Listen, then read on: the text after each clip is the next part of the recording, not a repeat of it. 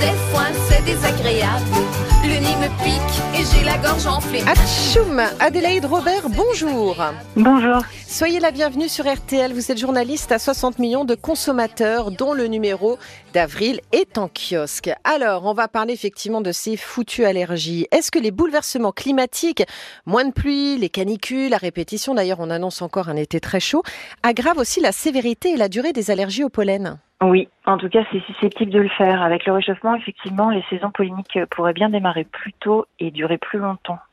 Alors pour l'instant, c'est un petit peu contrasté. Entre ville et campagne, il y a une plus grande précocité des saisons polliniques qui s'observe, mais pas pour tous les pollens. Euh, on le voit pour le frêne dans les îlots urbains. Mhm. Euh, par ailleurs, effectivement, il y a la quantité de pollen aussi qui augmente quand le climat se réchauffe. Ça se voit avec le pollen de bouleau, par exemple. D'accord. Et du coup, ça peut avoir un impact sur la sévérité des symptômes. Donc oui, l'avenir pourrait bien être un petit peu plus compliqué pour les sujets allergiques. Et il y a de plus en plus aussi hein, de sujets euh, allergiques. Hein. On voit des gens qui chaque année se mettent tout à coup à avoir des symptômes. Alors justement, quels mots de l'allergie sont censés être soulagés par les antihistaminiques euh, qui sont en vente libre? Alors, bah, un peu tous, parce que l'histamine, c'est la molécule qui est impliquée dans la réaction allergique. Donc, quand on bloque les effets de l'histamine avec ces médicaments-là, euh, normalement, on est supposé euh, soulager tous les symptômes associés, comme les démangeaisons, la rhinite, la conjonctivite, euh, les éternuements. Voilà. D'accord, mais eux, ils sont par voie orale, ils sont en vente libre, donc il suffit d'aller chez son pharmacien pour acheter ces antihistaminiques. Mais est-ce qu'ils sont moins efficaces que ceux qui sont délivrés par un médecin ou un allergologue? Alors, en fait, euh, ça peut être les mêmes, c'est-à-dire que le, le médecin mm. peut tout à fait prescrire, euh, par exemple, la cétirizine, qui est très connue sous le, nom commercial euh, Zyrtec. Voilà. En fait, le Zyrtec, c'est la spécialité qui est délivrée sur ordonnance. Le Zyrtec 7, c'est l'équivalent en automédication. Après, il y a d'autres médicaments qui sont uniquement sur ordonnance, par exemple la desloratadine, qui est connue, enfin les gens la connaissent sous le nom d'Aerius, c'est le mm. nom commercial. Donc, en fait, on a une variété de principes actifs et d'excipients qui fait qu'on a un panel qui permet de, de s'adapter en fait à tous les profils, en fait, suivant le profil de tolérance et d'efficacité, chacun devrait trouver euh, chaussure à son pied. D'accord. Mais ceux qui sont en automédication sont tout à fait efficaces. C'est vrai. À quel moment est-ce qu'il faut les prendre, ces fameux antihistaminiques? Est-ce que c'est à l'apparition des premiers symptômes ou est-ce qu'on peut les prendre pour les prévenir? Alors en fait, ce qu'il faut, c'est le prendre vraiment le plus tôt possible. Si on mm. sait par exemple à quoi on est allergique, euh, on peut savoir le début de la saison pollinique en surveillant les réseaux de, de, Il y a des réseaux de surveillance des pollens qui disent à quel moment euh, les pollens commencent à arriver. Et donc on n'a même pas besoin d'attendre les premiers éternuements. On peut tout de suite démarrer euh, le traitement parce qu'en fait, on, on sait qu'effectivement, plus c'est initié vraiment au tout tout tout début, voire juste avant l'apparition des symptômes, mm. et plus c'est efficace.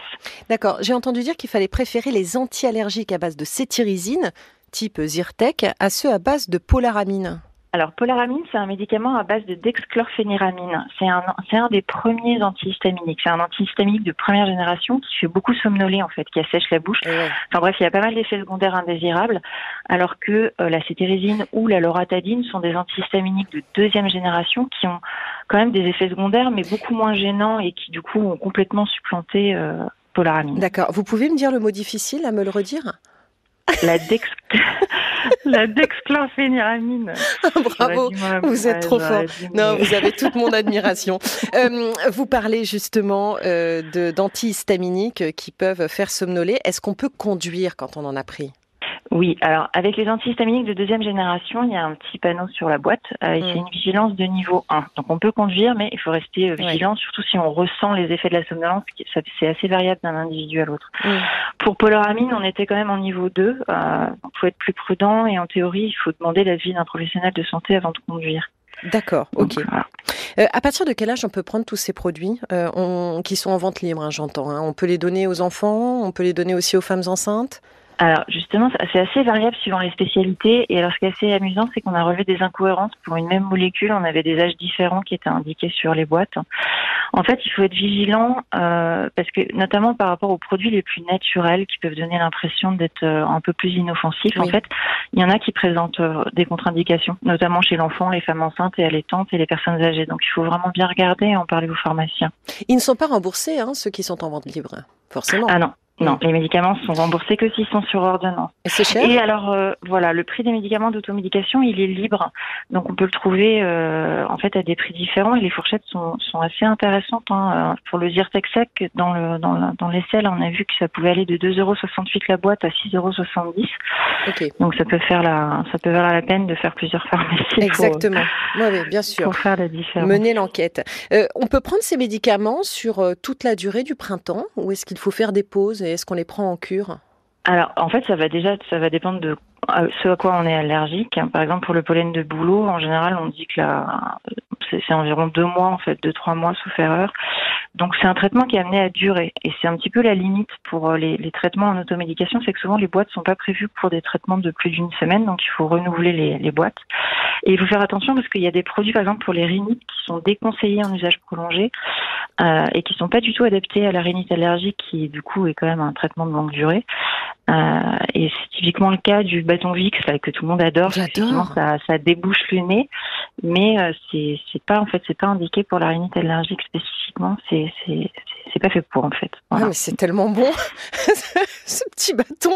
C'est vrai. Non non mais c'est vrai. Je sais pas si vous l'avez déjà essayé ce petit bâton, mais c'est pas. Oui ouais. C'est en plus c'est c'est un, un, vieux un, un, vieux médicament auquel on est assez euh, méthode de grand-mère. habitué. Voilà. Il y a plein de pubs. Exactement. Euh, sont les antihistaminiques à prendre par voie orale, les plus et les moins efficaces de votre étude? Donc nous, ceux qui vraiment disposaient des meilleures preuves d'efficacité, euh, c'était la cétirizine et la loratadine, qui sont commercialisés avec euh, plein de noms de marques différents en fait et, euh, mm. et de génériques. Donc euh, c'est UCB Pharma, Urgo, Aro Conseil, Sandoz Conseil, d'autres génériqueurs. Et on peut trouver du coup euh, des ces, ces, ces, principes actifs associés à, à, des excipients différents. Donc si on veut éviter, je sais pas, le dioxyde de titane par exemple, on peut. Ok. Concrètement, pour le nez qui coule et pour les yeux qui pleurent euh, quels sprays et gouttes en vente libre sont à conseiller et ceux aussi évidemment à proscrire selon vous? Alors, pour le nez qui coule, euh, on a des sprays à base de béclométhasone au chromoglycate de sodium qui ont ah bah, des preuves d'efficacité. Ouais, ouais c'est compliqué, hein, qui ont des preuves d'efficacité solides. En fait, on n'a pas évalué ces traitements. On a regardé les preuves d'efficacité, euh, voilà, qui étaient publiées. Euh, donc, ceux qui sortent en fin de classement sont les produits à base d'huile essentielle, à l'inverse, parce que leur niveau de preuve est plus faible et qui sont déconseillés. En fait, chez pas mal de gens, notamment les enfants, les femmes enceintes, les personnes allergiques au parfum, etc. Okay. Pour les colliers, euh, tous les produits comparés sont assez équivalents les colliers euh, NABAC, Blox Allergie, Levofree ou Imex Conjonctivite. En fait, le choix va dépendre du public visé parce qu'ils sont pas tous utilisables chez les enfants et les femmes enceintes. Donc, c'est vraiment à chacun de regarder en fonction de, de, de mm. son profil. Après, euh, que ce soit pour le nez ou les yeux, ce qui est vraiment utile en complément ou en relais euh, de traitement euh, comme ça, c'est les nettoyages avec du sérum physiologique pour les yeux. Ouais. Ou des produits comme l'eau saline associée à du manganèse en spray, là, comme Sterimar pour le nez. C'est vraiment bien. Et c'est efficace même tout seul. D'accord.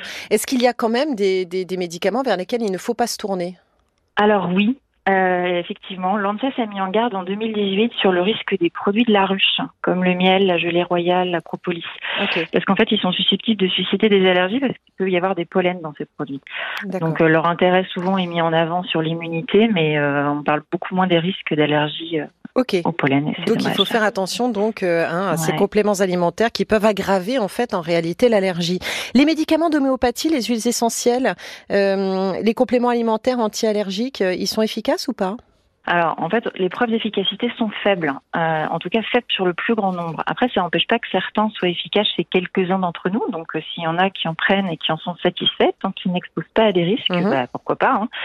Mais en fait, euh, on peut juste se demander si on paye pas un petit peu cher un effet placebo, parce que ce sont des traitements qui sont quand même assez coûteux finalement. À quel moment est-ce qu'on abandonne les traitements en vente libre et qu'on va se consulter un allergologue? C'est quand on se rend compte que les symptômes euh, euh, sont restent sévères? Ouais.